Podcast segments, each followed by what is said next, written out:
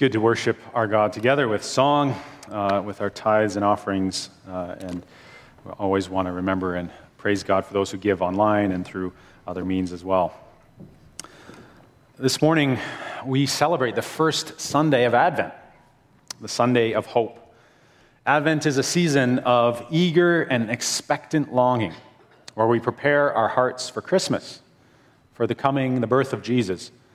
But more than that, we prepare our hearts for God entering into our lives and our hearts in all moments, in all places, and at all times. This Advent, our theme is how a new family changes everything. And so today, we're looking at how God gives hope, how he gives his new family, his people, a new hope, to fill us with hope in all moments, all places, and all times, even and perhaps especially when hope seems impossible. As we always do, we're going to open up God's Word together. And so this morning I want to read for you from Isaiah chapter 51. We're going to read the first 11 verses. This is uh, a big, or a part of a very big letter that Isaiah writes, uh, and there's several chunks to it, but this chunk is written to the people after they are in exile, away from God, away from their home. And Isaiah says to them, Listen to me, you who pursue righteousness and who seek the Lord. Look to the rock from which you were cut and the quarry from which you were hewn. Look to Abraham, your father, and to Sarah, who gave you birth. When I called him, he was only one man, and I blessed him and made him many. The Lord will surely comfort Zion and will look with compassion on all her ruins. He will make her deserts like Eden, her wastelands like the garden of the Lord.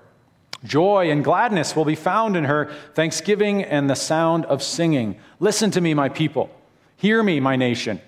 Instruction will go out from me, says the Lord. My justice will be a light to the nations. My righteousness draws near speedily. My salvation is on the way. My arm will bring justice to the nations. My, the islands will look to me and wait in hope of my arm. Lift up your eyes to the heavens Look at the earth beneath. The heavens will vanish like smoke, the earth will wear out like a garment, and its inhabitants die like flies. But my salvation will last forever. My righteousness will never fail, says the Lord. Hear me, you who know what is right, you people who have taken my instruction to heart. Do not fear the, do not fear the reproach of mere mortals. Do not be terrified by their insults. For the moth will eat them up like a garment, the worm will devour them like wool.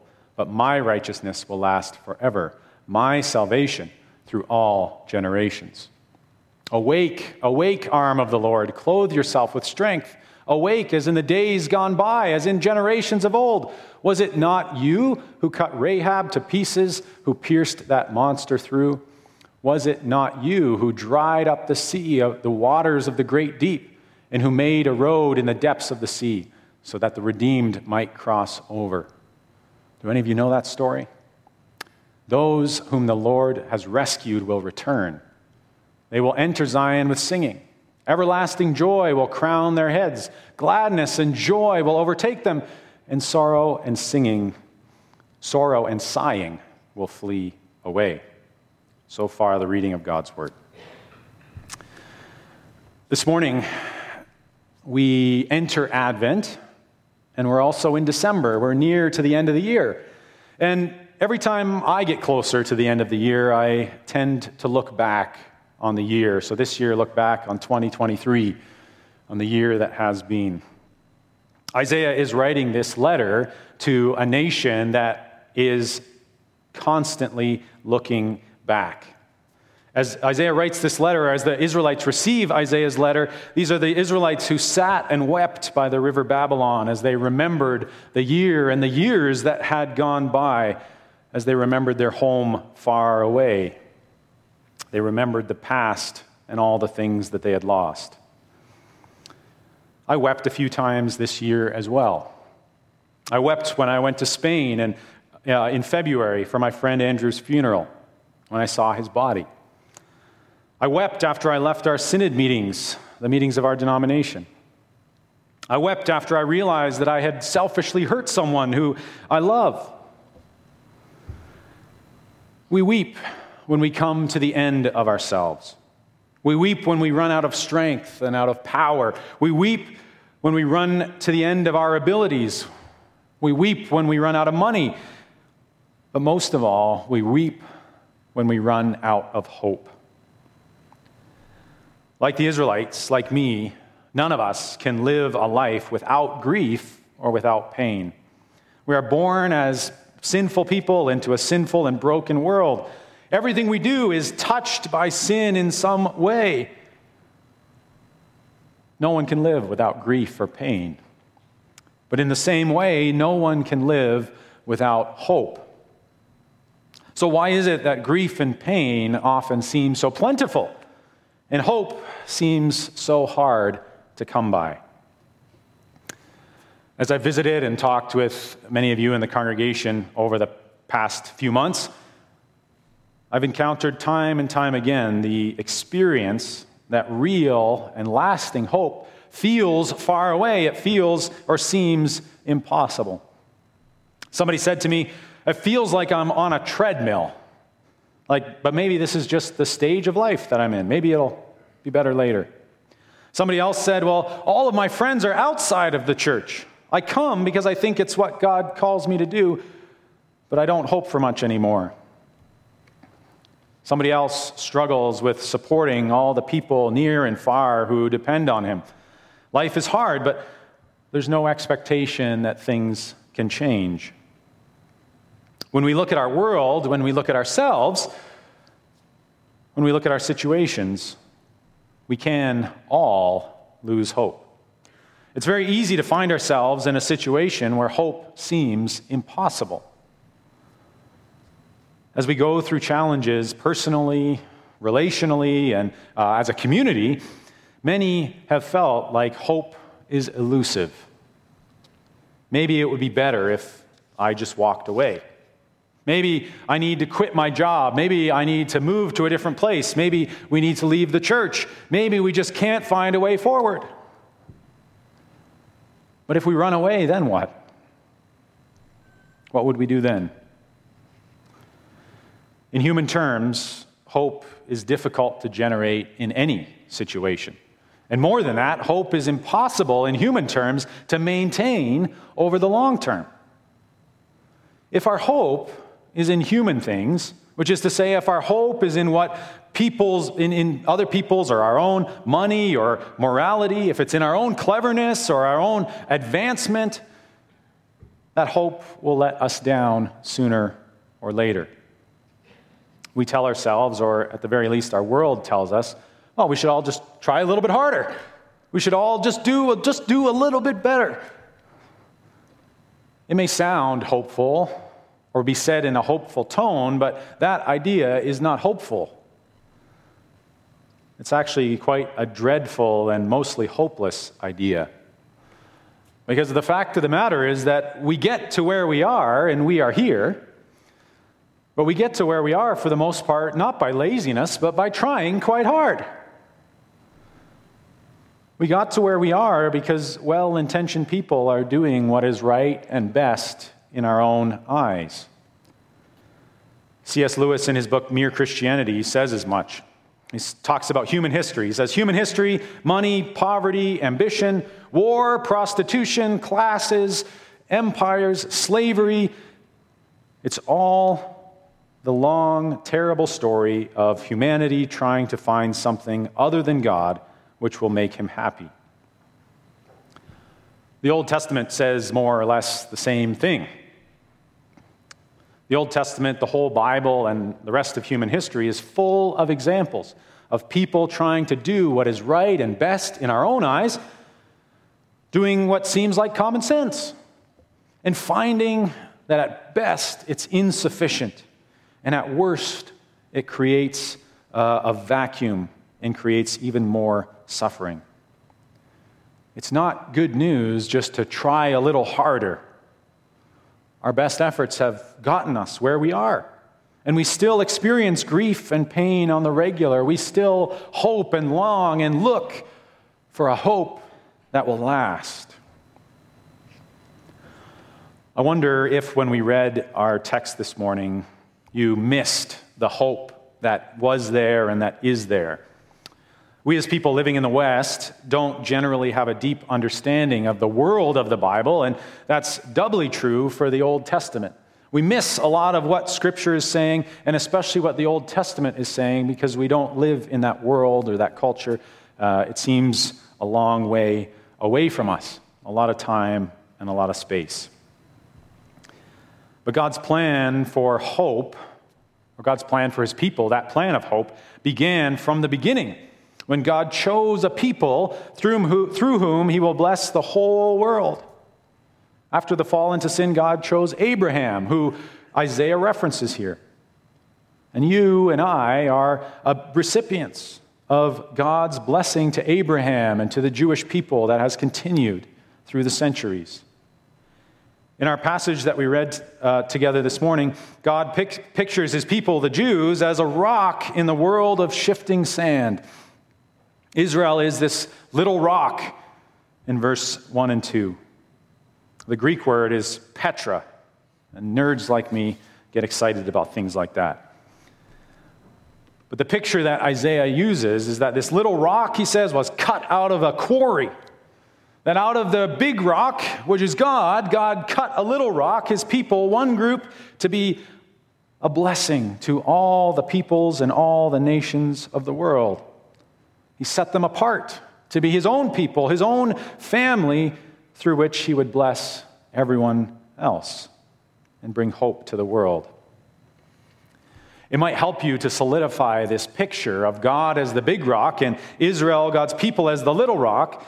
If you remember, and connect that to family, if you remember that in the Old Testament, houses were not built with wood and drywall, houses were built with rock. Throughout history, God was building a new family on this little rock. God's people became known as the house of Israel, a new family built on the rock of God's faithfulness to Abraham and Isaac and Jacob, or Israel. This rock became the foundation for Jesus to come. This is why, when the Israelites were in Babylon and exile in Egypt, or exile in Babylon, excuse me, Isaiah wrote, and I'm just rereading our text for this morning Listen to me, you who pursue righteousness and seek the Lord. Look to the rock from which you were cut. In other words, look to God. Look to the quarry from which you were hewn. Look to Abraham, your father, and to Sarah, who gave you birth.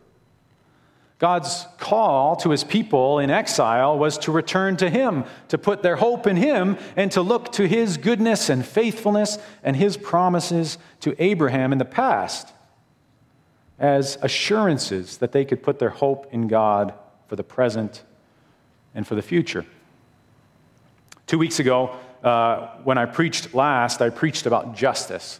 And one of the things I said was that in the Old Testament, especially, but in the whole Bible, if you ever see the words justice and righteousness, the Bible is talking about the kingdom of God.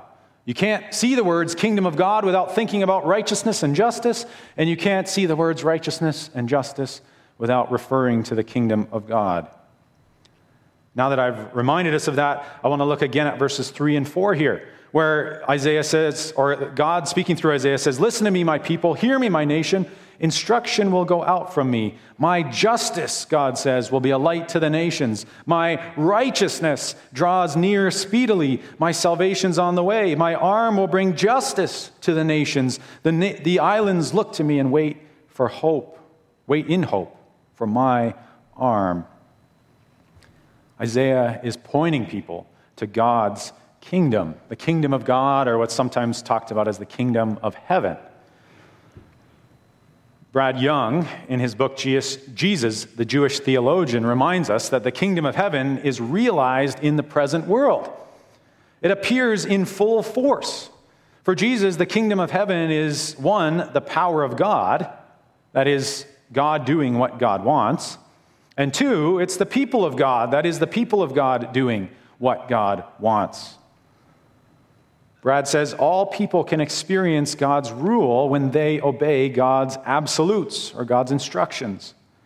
He releases his divine power in their lives. Healing, love, forgiveness, and acceptance can be channels of God's power in a hurting world. God's saving activity establishes his kingdom now. Consider your own life for a moment as I say this next few sentences. Is it true for you, as it is for me, that all of our loss of hope results from looking to people and places other than God? Looking to myself or to others or to other things for help, for strength, for power, and then being let down. There is no harder thing than coming to the end of ourselves and realizing that I cannot help or we cannot help ourselves. That we are not smart enough, not rich enough, not powerful enough, not persuasive enough to build something that lasts. Yet we look to ourselves again and again. That's part of the human condition in a broken world. And again and again in the Old Testament, God sees his people looking to themselves, looking to others, and he calls his people again and again to put their hope in God, to look to God's kingdom, to look to God as king, to look to his power. In a world where we constantly look back to ourselves, Isaiah reminds Israel as God remains us today. Look, as God reminds us today, look to God to be your rock. Look to God to be your strength. Look to God to be your deliverance. Look to God to be your hope. The hope for God's people in the Old Testament was that God had set them apart. He had built them on a rock, on a strong, firm foundation. Israel wasn't the big rock, they were the little rock. They were cut from the big rock, from, they were cut from God and built as a house on that rock. Likewise, Abraham was not the rock. He too was cut from the rock. God was and God is the rock. Time and time again, God shows his people that he would protect them, that he will deliver them, that he will sustain them, that he will provide for them. Or to put it another way, that he will protect you, that he will deliver you, that he will sustain you, that he will provide for you when you put your hope in God not in yourself and not in others. When God delivers his people from slavery in Egypt, when he takes them out of the wilderness, when he establishes a kingdom for them, the Israelites built firmly and literally on a rock in Jerusalem, but even more firmly on the figurative rock of God and God's faithfulness and goodness. In the time of the judges, when everyone did what was right in, his, in their own eyes, they suffered. But after they suffered, God delivered them and set them again on a firm foundation. Isaiah's uh, prophecy that we read together goes through time and time again, century and century after, of rebellion and examples where God allows his people to suffer because of their hardness of their hearts, because of their own stubbornness, but always brings them back to the rock. Even after their exile that Isaiah is writing to, God literally brought his people back to Jerusalem, but more importantly, brought his people back to himself. And then, after the Israelites returned from exile, there was yet more uncomfortable silence no one heard from God for over 400 years. People were longing for a deliverer. They were looking to all kinds of human places for power, for stability, for hope, and for a future. In the history of God's people, this is a time between the Old Testament and the New Testament. It's often called the intertestamental period, the time between the two halves of the Bible. But it's also a period of darkness, of discouragement. And into that darkness, God sent the one, his one, and only Son. God sent Jesus to show his beloved people who to hope in, who to be, who to trust in, who to rely on, and who to build their hope on, to build their family on. Jesus knew his Hebrew Bible far better than any of us do. And so later in his ministry, Jesus asked his disciples who they were putting their hope in. Peter, the keener, the first one disciple who's usually the first to speak, Peter said, You, you are the Messiah, the Son of the living God. And Jesus answered him, Blessed are you, Simon, son of Jonah. For flesh and blood has not revealed this to you, but my Father in heaven. And I tell you that you are Peter, and on this little rock I will build my church, and the gates of Hades will not prevail against it. Jesus knows his Old Testament. He knows that Israel is the little rock carved from the big rock of God's faithfulness. And he sees Peter continuing in the tradition and faith of God's people. And he says, On this Petra, on this little rock, I will build my church, my household, my family, my new family, or a new family, excuse me, for all people. And the gates of Hades will not prevail against it.